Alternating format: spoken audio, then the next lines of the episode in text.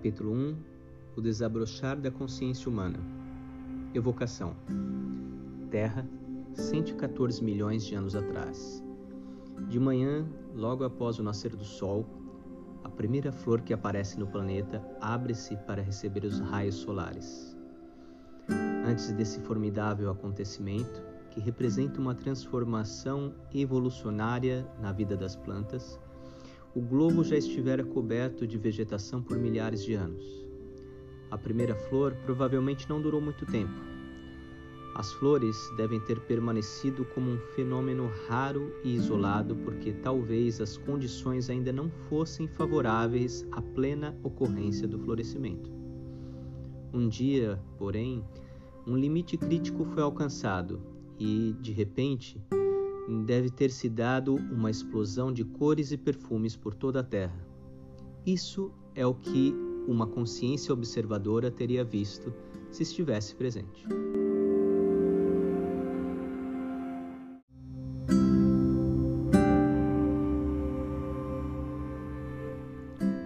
Muito tempo depois, esses seres dedicados e fragrantes que chamamos de flores viriam a desempenhar um papel essencial na evolução da consciência de outras espécies.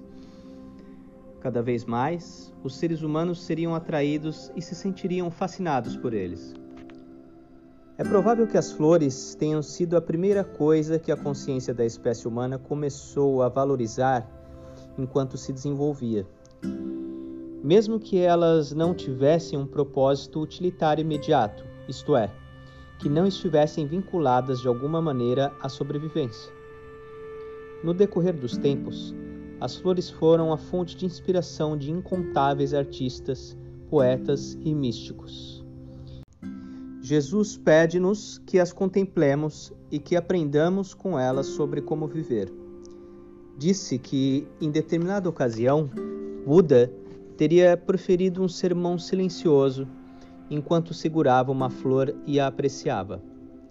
Após algum tempo, um monge chamado Mahakasyapa começou a sorrir diante dos presentes. Ele teria sido o único a entender o sermão. De acordo com a lenda, aquele sorriso, isto é, a compreensão, foi transmitido às gerações seguintes por 28 mestres sucessivamente e, muito tempo depois, tornou-se a origem do Zen.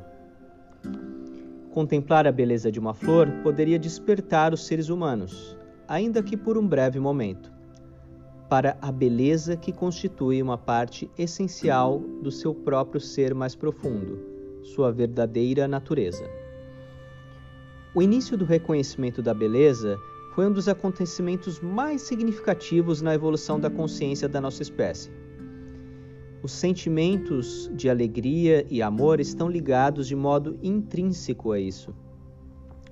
Sem que percebêssemos inteiramente, as flores tornaram-se uma expressão em termos de forma daquilo que é mais elevado, mais sagrado e, em última análise, informe dentro de nós.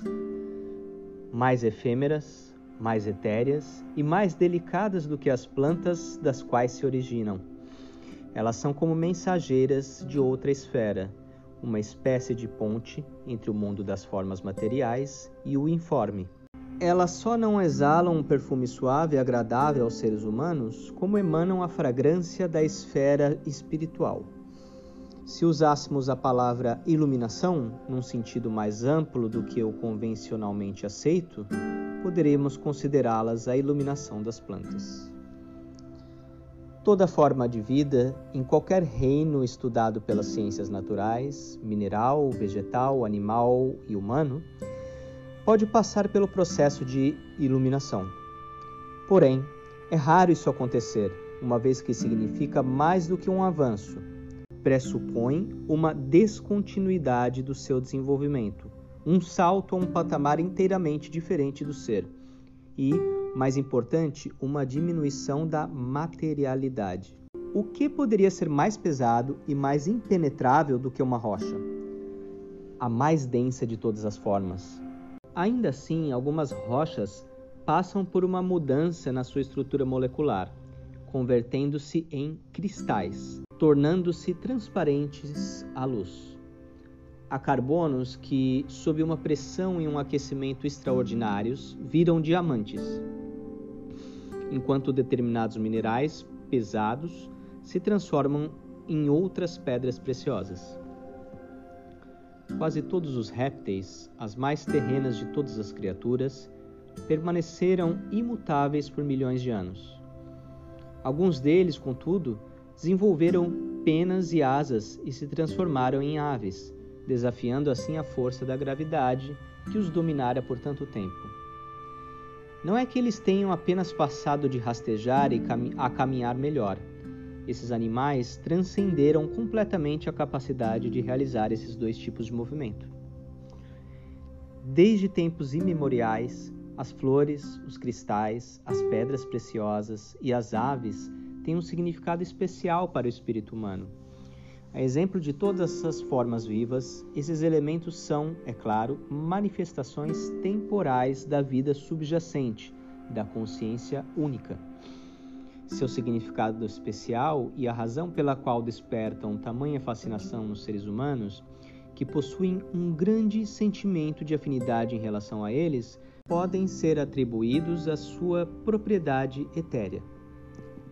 Como existe certo grau de presença isto é, de atenção silenciosa e permanente nas percepções humanas, nossa espécie tem a faculdade de sentir a essência vital divina, a consciência ou o espírito imutável que há em todas as criaturas, em todas as formas de vida, reconhecendo-a como compatível com nossa própria essência.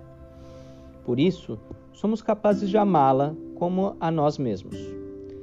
Até que isso aconteça, contudo, a maioria das pessoas vê apenas as formas exteriores, não atentando para a essência interior. Da mesma maneira como não percebe sua própria essência e se identifica somente com a sua forma física e psicológica.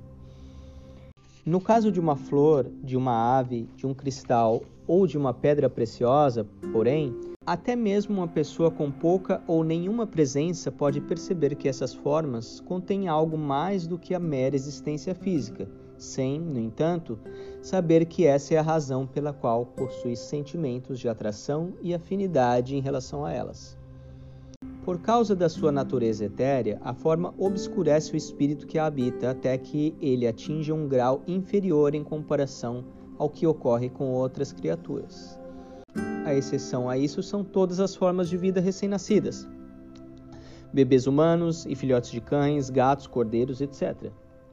Esses seres são frágeis, delicados, ainda não firmemente estabelecidos na materialidade.